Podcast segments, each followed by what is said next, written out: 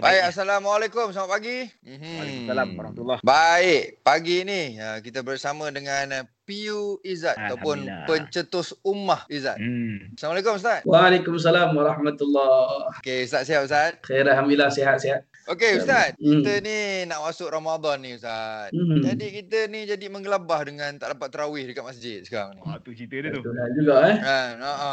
Jadi sekarang ni apa solat tarawih versi PKP katanya. Versi eh? Oh, ada bersih. Ah, itulah kata kita punya producer. Ha, bersih eh. Producer kita cakap solat tarawih bersih PKP ni.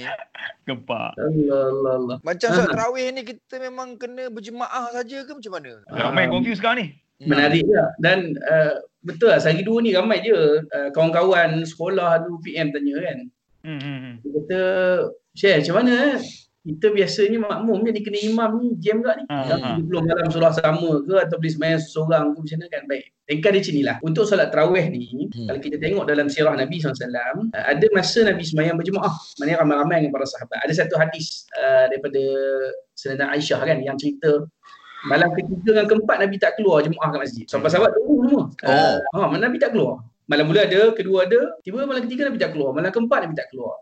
Sampailah subuh barulah Nabi keluar dan Nabi bagi tahu aku tak nak buat setiap malam berjemaah kamu takut ianya menjadi wajib. Dengan maksud nama pun solat sunat tarawih sunat ah.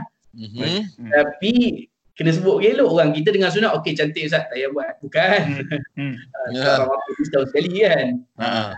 Jadi kalau mampu buat berjemaah maknanya kita ada keluarga kat rumah maka buatlah berjemaah. Tapi kalau macam yang dulu kat hostel dua tiga orang, apa orang lah tak ada masalah. Itu satu. Hmm. Mm-hmm. Yang keduanya uh, bukanlah mesti solat jemaah tu maknanya uh, kena standard imam masjid haram ke kan. Ah itulah. Ha. Kemampuan kita yang penting rukunnya lepas ya dan bacaannya okey alhamdulillah selesai. Maknanya jemaah boleh seorang-seorang pun no problem insyaallah. Okey, cantik cantik.